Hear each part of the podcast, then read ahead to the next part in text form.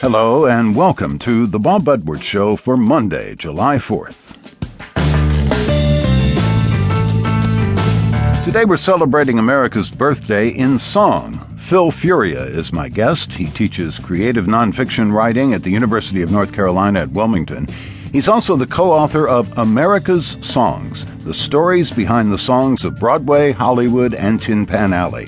These are the popular songs of the 20th century that we now call standards. Music composed by Irving Berlin, Cole Porter, Rodgers and Hammerstein, and Johnny Mercer. And later in the hour, we'll hear about songs that are not in Furia's book. Folklorists Nancy Groce and Steve Winick of the American Folklife Center at the Library of Congress share songs about food.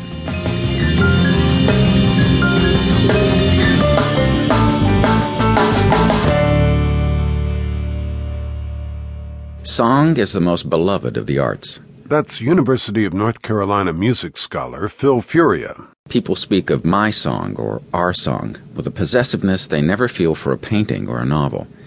Yet just as we possess songs, they also possess us. Hearing a song evokes a time, a place, another person, an image of ourselves. It is little wonder that it stirs our curiosity. What inspired it?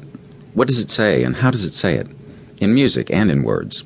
Furia and his fellow student of American music, Michael Lasser, sought out the answers to those questions when they wrote the book America's Songs.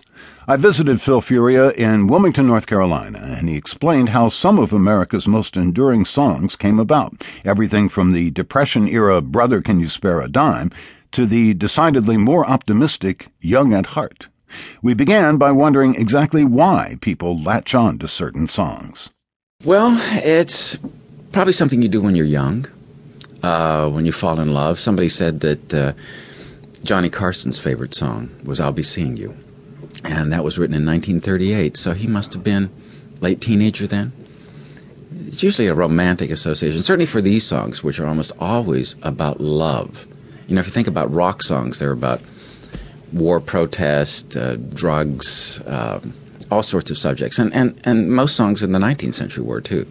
Um, but in this period, roughly 1910 to 1960, almost all the songs are about one subject, love.